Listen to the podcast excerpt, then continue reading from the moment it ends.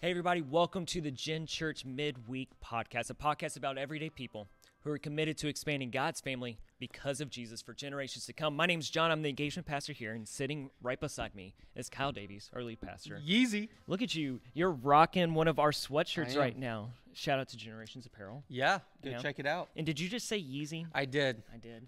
Yeah, I know. Yeah. You finally listened to the podcast I I, did. told you to listen to. Podcast within a podcast. You know. Exactly. We, So- you know, we consume a lot of content. It's we're, we're Yes. we don't just try to create stuff out of thin air, but we, we try to to listen to what's happening in our world. We try to also listen to where mm. God is leading and directing us, and so we take those and we try to help your faith become an everyday faith eh, because Yeah. we're trying to we're trying to live out our faith as well. So Yeah. we're, not, we're we're not doing this alone. So shout out Generations Apparel. Shout out to other podcasts. like I mean, we're just Yes. you know we'll just shout out loud. I guess. Yeah, I guess so.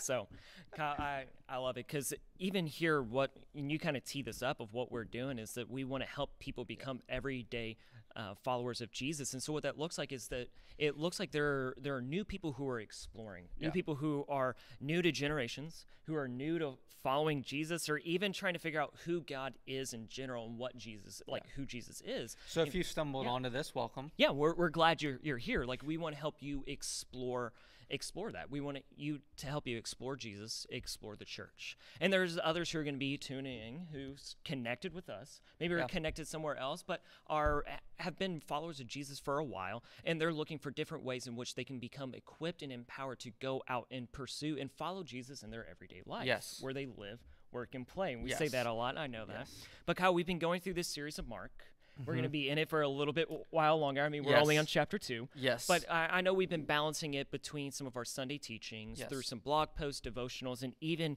now our midweek podcast. So, Mm-hmm. Kyle, where are we at in the story? So we're in Mark chapter two, and Richard did a fabulous job. Shout out, Richard. I mean, we're just gonna just Yeah. gonna keep shouting people out. Shout you know, shout shout out. Uh, did a fabulous job of helping us see on Sunday that mm. Jesus' authority is unrivaled. That he is the authority over the the unseen and the seen. And so he's in uh, Capernaum, and it's and it's unique in the passage because it's mm. it says that he he came home, and you're like, wait, Jesus' home was Nazareth. That's where he grew up. But you can Yeah. see that that Capernaum is now his home. It's where he's he's mm. relational connected. It's it's where he's living. It's where Yeah. he's where he's spending his time. And so he's in Capernaum. He's up by the Sea hmm. of Galilee, and this is where he is encountering more and more people. He's going out and preaching in different synagogues a- Yeah. around the area of Galilee, and he's connecting with all kinds of people. And so Mark brings us back to Capernaum and to the story that we find ourselves today is in Mark chapter 2 verses 13 through 17. And so John, we're going to look at this a little bit. And so as I've set that up, is there anything else that we need to know about the context of Mark in this passage as we prepare to make some observations about the passage itself?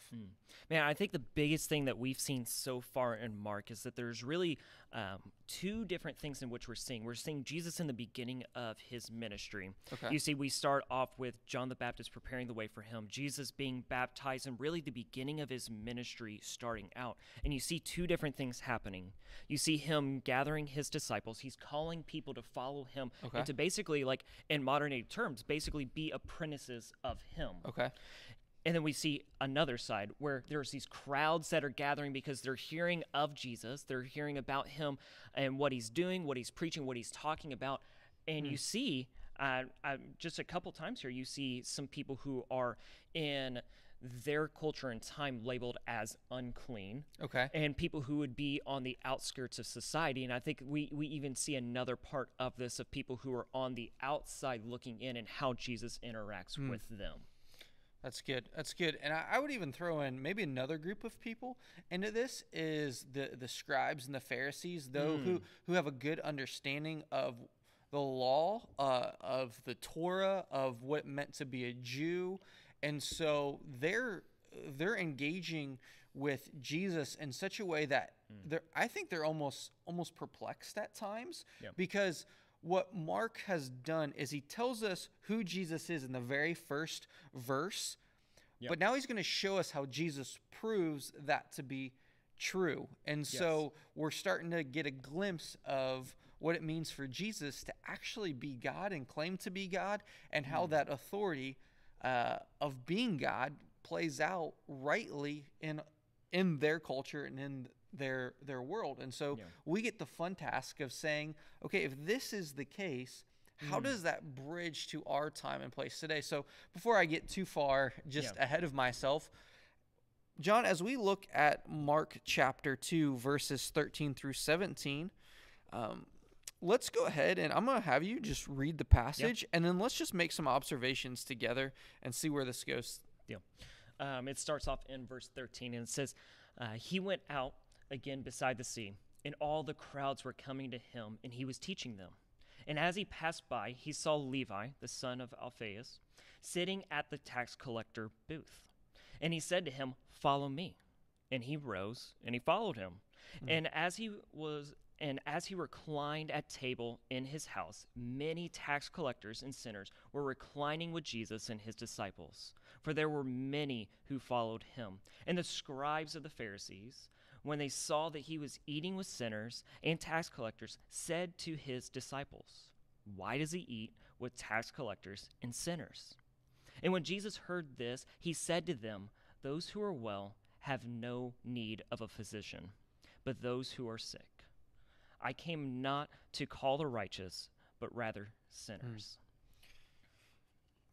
That's that's good. Let's uh there's that punchline there right at the right end. at the let's, end, Let, yes. Let's let's make some observations and as we prepare to make some observations, here's the cool thing is each and every week we pr- put out an everyday faith study guide Mm. with some questions on it that directly connect to Sunday's teaching, but also you can use almost with any passage of scripture, any Yeah. any narrative, because that, that's what Mark is right now. Yeah. And so what we're about to do, a lot of those questions and observations and the meaning that we'll pull out come directly from that Yeah. sheet. And so if you have your everyday faith study guide, pull it out and let's even use that and go through that together as we attempt to answer some of those questions really just Yes. off off the cuff together. So John, what what's something that jumps out to you in this passage? Man, I, I think one of the big things that I I notice in this, and I think it's two things. Uh, one, we see we see a similar "follow me" invitation Okay. that Jesus gives to Matthew or uh, Levi in this passage. I- It's very similar to how he calls out his first disciples, those Okay. who are out fishing by the sea. He Yeah. says, "Come and follow me." Yeah. and it's a very similar response. Okay. He rose, he left, he left what he was doing, and he follows him. So Yeah. quick question. Yes, Do you think he left all the money behind? dude, I don't know, man. I mean that, that, that that's a big question. That's, He I just mean, left his toll booth. I mean, did he leave the money there? Did he take it with him? Dude who knows? I mean I, I think one big thing in like even like contextual thing to understand is like how tax collectors are viewed back then. And uh, some of you who've maybe been around church for a while this might be something that's like beaten like a horse but one of the things to understand about tax collectors is that they are not seen very well in their culture I mean, most people today always talk about getting their taxes taken. But what was happening back then is that there was this under the table uh, kind of thing in what in connotation of most tax collectors that they were sleazy, that they were cheating people out of their money. And what would happen is many tax collectors would upcharge what the actual tax was to So they were profit themselves. And so and that that was the often like normal connotation for a tax collector. So to go into that profession was not seen very well, and Mm. they were often people that were viewed as cheats, as sinners, and that like they were just lumped in with that group. Yeah. So so Jesus has has encountered a couple different uh, people who are clean and unclean, and he calls uh, Matthew here, also known as as Levi, Yeah. to to follow uh, him. So, do you think that the people of the day would have thought fondly of Matthew? Well, I mean, you already said said that they not weren't thought all. fondly, but it's No. it's they, they didn't like him at all. But who who would have been worse, a leper or a tax collector? dude and that's a That's a fantastic question because when you go back to like the Levitic, the Leviticus law, and you go back and you look at what they begin talking about and some of the purity of what makes someone clean and what makes someone unclean, uh, you see some of the unclean stuff come from kind of your bodily health. And so if you're sick or if you have leprosy, if you have this disease, you are seen as unclean. And one of the interesting things to like note in this, and I love uh, there was a commentator who wrote about this in kind of making this contrast, is that um, it can often be seen as more offensive of what Levi did because he intentionally chose to become mm. a tax collector. Where someone who gets leprosy, they don't choose that. Like it, it's yeah. something that naturally happens, like diseases that can go around. In that sense of like, none of us choose. Yeah, I want that disease to come upon my body. Like we, yeah. we don't choose that. And so it can often be seen as that maybe Levi, like yeah. people would view him as worse because he willingly chose to go into a profession, to go be amongst a group of people that were seen as sinners and unclean because of the sins in which they were uh, kind of seen to be around. They were seen to be cheaters. Well, I mean, I mean, tax collectors were tangible reminders that uh, that the Romans were oppressing God's chosen people. And they were a tangible reminder of not just Roman oppression, yeah. but of their past sinfulness that has led them into to being being oppressed that that because Israel did not follow God's will and God's way that they mm. were exiled to Babylon and then when they finally you know come back and are are in the land they're not in charge of their own land the the Romans no. are in charge of the land so so tax yeah. collectors you know aren't just just unclean impure you know being seen as siding with Gentiles, they, they were reminders yeah. that that ultimately they were living in the promised land without like the yeah. promised king. I mean, I mean like like well, who, who, who's who's in charge well, at I mean, that time? Some if, other yeah. king was in charge. Caesar was in charge. If you come back to it, I mean, you even look throughout the history of the Old Testament and you see how honestly, like they blew it. Yeah. Like they had the opportunity to have a world in which the they were faithful to God, and yeah. yet continually they they chose to be unfaithful. Yeah. Well, we got we got on a little bit yeah, we, there, a, little, little, bit, little bit of the the the extra context, and so what our hope is in doing some of this with passages kind of in front of the camera is that yeah, we'll throw in some of that context periodically, but that we'll really be able to model for you that you can open your Bible and read it for yourself. So yeah. here we start out making John made an observation. I'm going to go ahead and uh, make one. It seems that when Jesus is reclining, the, the fact that uh, Mark points this out and mm-hmm. how he how he frames up the response of the Pharisees is that they notice Jesus not just as someone who's at the party, but who's in a position of prominence at yep. the party. And it almost it almost makes me wonder if it's not Matt, Matthew that's throwing this party, but it's that Jesus is throwing this party yeah. and has invited not just Matthew, because again, Jesus is the one who initiates the conversation with Matthew. So if it seems like that Jesus would have also initiated this party, which means that when Jesus said, "Hey, let's let's get all these people together in your house," mm. that he has willingly invited yes. tax collector, other tax collectors who Ma- who Matthew would have known, yeah. and and quote unquote the, the sinners, so people who yeah. who would have been on the outside seen as unclean, who who would, who were willingly breaking the Torah, the expectations yes. of the Pharisees, that Jesus initiates a relationship and fellowship with them, and to me that's just that's just striking to say yeah. like again the people on the outside actually aren't the people who you would think are supposed to be on the outside mm. being the tax collectors and sinners. The people who are on the outside are actually the religious elite. In this case, yeah. they're on the outside of the house, literally looking in. So that's that's just a fascinating, uh, maybe observation uh, that I would I would throw into there. And then mm. Jesus, as we get through the passage, it Jesus almost gives us like like the punchline. Yes. So one of the things that is as you read the passage and we're trying to make some observations, mm. the, the natural question is, so what's Mark trying to say? What yeah. point is he trying to prove for his initial audience? So, John, what do you think the main meaning of the passage is yeah. for what Mark's trying to say? Well, I, I think it leads up all to verse 17. Okay. And what you see is you see Jesus gathered around a table that he's potentially hosting this party of his disciples. And it says even the crowds that were following him are here with him. Hmm. And Levi, Matthew, the tax collector he's invited in, and the other people that work with him. His Okay. friend group, the people Okay. that are seen as unclean and sinners, they're all sitting around this table. And as you pointed out, the Pharisees and their scribes are on the outside looking in at this. And they're saying, Why is Jesus sitting down eating and hosting these people in his house, these tax collectors and these hmm. sinners? And the response that Jesus gives here is that those who are well have no need of a physician, but those who are sick. Hmm.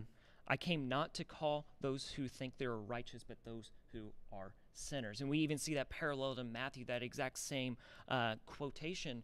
And I think what we begin to see here is it's this reminder that the Pharisees, those who are uh, Jews of this time who are observing the Torah, basically it's this reminder that Jesus didn't necessarily come for them because when you begin They, to look, they had the law. Yeah, they had the law. That that's the whole point. Is when you begin to look at this, is that the Jews the whole time they were in anticipation for the Messiah to come, and the fact that the Messiah is sitting right in front of them and they can't even notice that.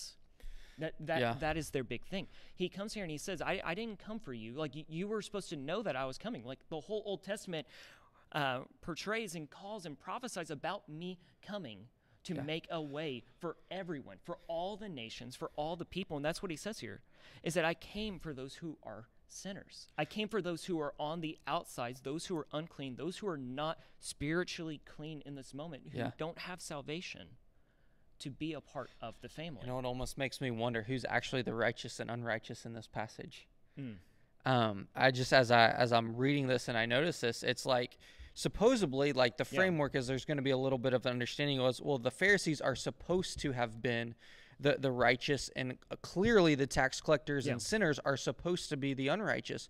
But I think what what we get the picture that we see is those who actually follow Jesus and understand the heart of the law are the are the righteous, but Jesus comes for the unrighteous to display what true righteousness looks like. And so I think what Mark's again what what Mark is trying to prove the point of is in the, in the most simplistic uh, of form is to say what what was Mark trying to prove? It's that bottom line is that those who do not know or have access to God are those who who God wants to, to make himself available to. Well- that that's who that's who he pursues. Yeah. That's who who he pursues and makes himself known to.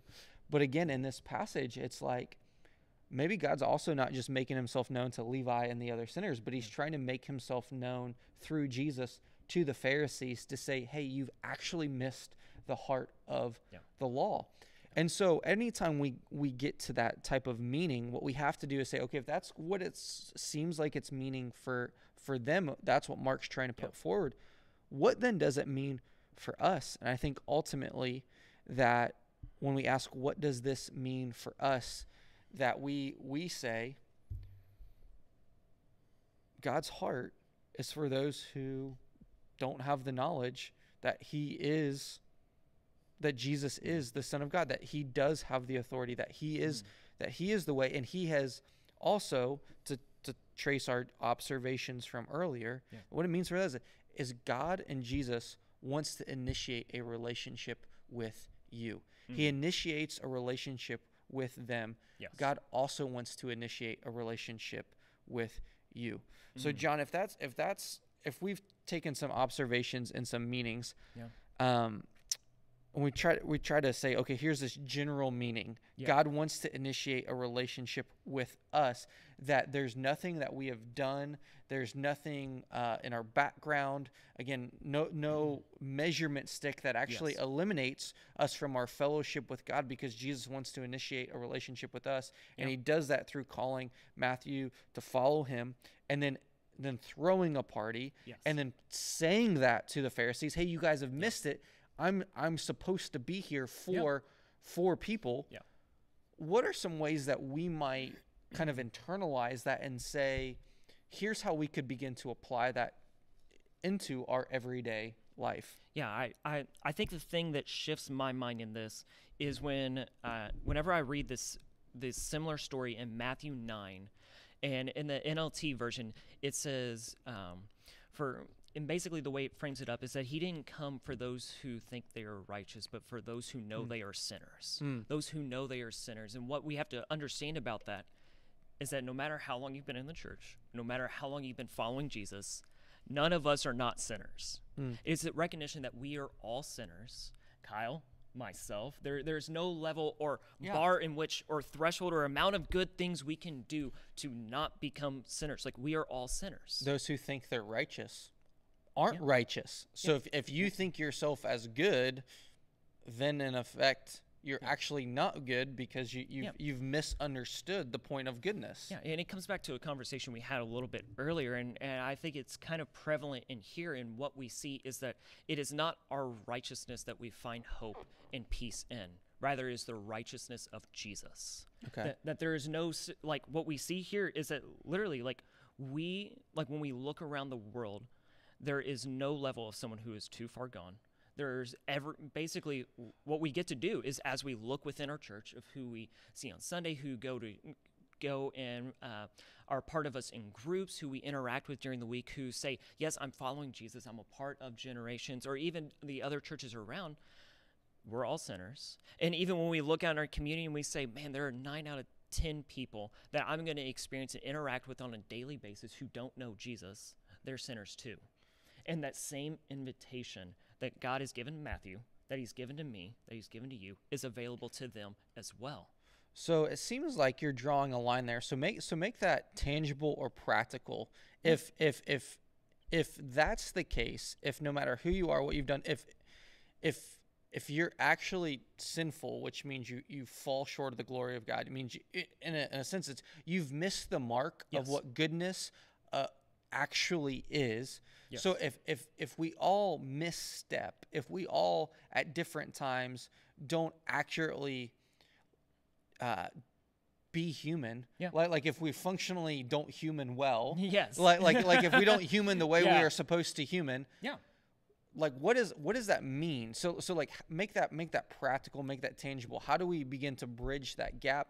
How do how do we begin to actually respond in the way that Jesus responded if he human the way human Yes. are supposed to human? Yes. So what we begin to see here is that kind of what Jesus is calling his disciples to is to follow him. He's calling them into this discipleship, into this apprenticeship, where it's we begin to look at Jesus and we adopt his lifestyle. That we take his priorities, his characteristics, his habits, and we begin to be shaped by that. And So make th- so yeah, make that yeah, even more yeah. practical. And so, literally, what you see here, one of the very tangible things in what you see is that Jesus sees sinners around his community who are people who are often pushed to the edge of society, who are labeled unclean because of what they do, what they've done, where they've been, who they've interacted with. And Jesus invites them into his household and sits down for a meal with them and says, I care about you. I love you. You are invited into my family. So a very practical thing would be to not draw lines of people that you can't get grab a meal with. Yeah. To to say, um, yeah, I'm not sure we should hang out. And what, what's interesting is is two principles that I see in this is Jesus doesn't grab a meal with them in his house. He he gets into gets into Matthew's house before like before he even leaves Capernaum and begins to Yeah. follow Jesus longer. So so before Matthew just displays anything other than a response to yeah, I'll, I'll begin to follow you. I'll begin to connect with you.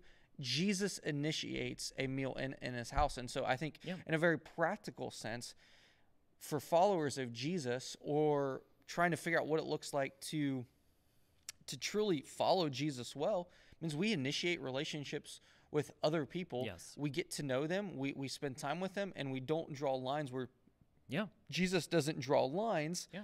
But the call to those people aren't just cool, we'll just exist at this dinner together. Eventually there there is a call for, Yeah. for not to follow us, but but but to follow follow Jesus. So in a very mm-hmm. practical sense, what I would say is application is you initiate relationships with others that lead to Yeah. a meal, lead to coffee, lead to grabbing a beer, something. You initiate something with others. Be in to- proximity with others. yeah, yeah. So so for so and again, what I what I try to encourage people as we look at application, hmm. even us here talking, is we almost stayed in very very general terms. As Yes. John said, hey, we're going to be in proximity to others. So so get very practical in terms of think of your life. Think of someone in your workplace, think of someone maybe even in your own home or or think of someone in your neighborhood and say, okay, when is a time and date on the schedule that I can have them over for for dinner, for lunch, or I can take them out somewhere. Or if you're someone who says, "Man, I, I don't have the the financial ability," what is God leading you to to where you can maybe even get mm. creative? Maybe you partner up with someone in the church who has the financial ability Yes. to, to pay for dinner. And you say, Hey, I've got this friend. Let's all hang out together. And you introduce things like that. And Yeah. and you begin to build those relationships to get to know because what Mark is trying to prove as how we start is that Jesus is the Christ, the Son of God. And so Yes. what what Mark is displaying is is you got to be in very tangible, practical locations near people. Yeah. And follow Jesus in Yeah. the in the midst of that. Yeah, I, there's one there's one example that I always loved, and there was this guy who was talking to me, and he was talking about a group in which he used to do, where every Monday night for Monday Night Football, they would go sit at Buffalo Wild Wings, Yeah. and they would watch the game together, and then during halftime they would have conversation, and they would talk about how they were following Jesus and kind of what's going on in their life, and they begin to have some of that like more in-depth conversation while they're in just a time where they're just being friends together. They're getting to know each other. They're getting to hear each other's story, and they're getting to do something fun that they love together. It's a very tangible way to begin to invite people in and say, "Hey, you like football? I like football. Let's sit down and watch Monday Night Football together, and then let's talk a, a little bit about life. Like, how are you doing?" Yeah. And and to help you identify some of the, some of those people that again maybe in the church as the example you provide or or maybe even, outside the churches Oh, that's where what I'm saying. where is yeah like yeah Can, uh, there, that's a common thing. People, you might know people in your life who like sports, and they're not not connected to a church. Like, just invite them and say, "Hey, let's watch Monday Night Yeah. Football together." And it doesn't even have to yeah, it doesn't even have to be inherently spiritual. The goal at the end of it is to, to to if you are living out your faith or learning what it looks like to live out your faith, it starts by like you said, being in proximity, initiating relationships and being friends with people despite what others may think Yeah. about your friendships with them. So not drawing lines where lines don't need to be drawn. And so I would encourage you think about some place that you go regularly this week. Who's someone that you can initiate uh, a connection with and grab a meal with them.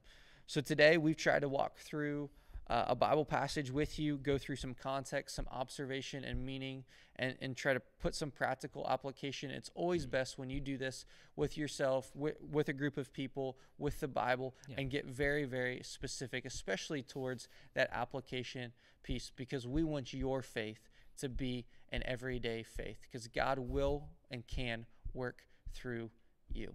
Yeah. Thanks for joining us on this week's Gen Church Midweek podcast. If you have questions, if there's something that popped up during this, feel free to send us a message. Yeah. We love to hear from you because we want this to be an interaction where we begin to help you explore and even to equip you in your everyday faith as you pursue Jesus, as you try to figure out who he is, how to interact with the church, or even what that looks like. Like, be willing to send us a message so that we can even maybe address it on next week or there's a follow up conversation that needs to be had because we, like Kyle said, we want to see your faith become an everyday faith. Thanks for joining us. We'll hope to see you on next week.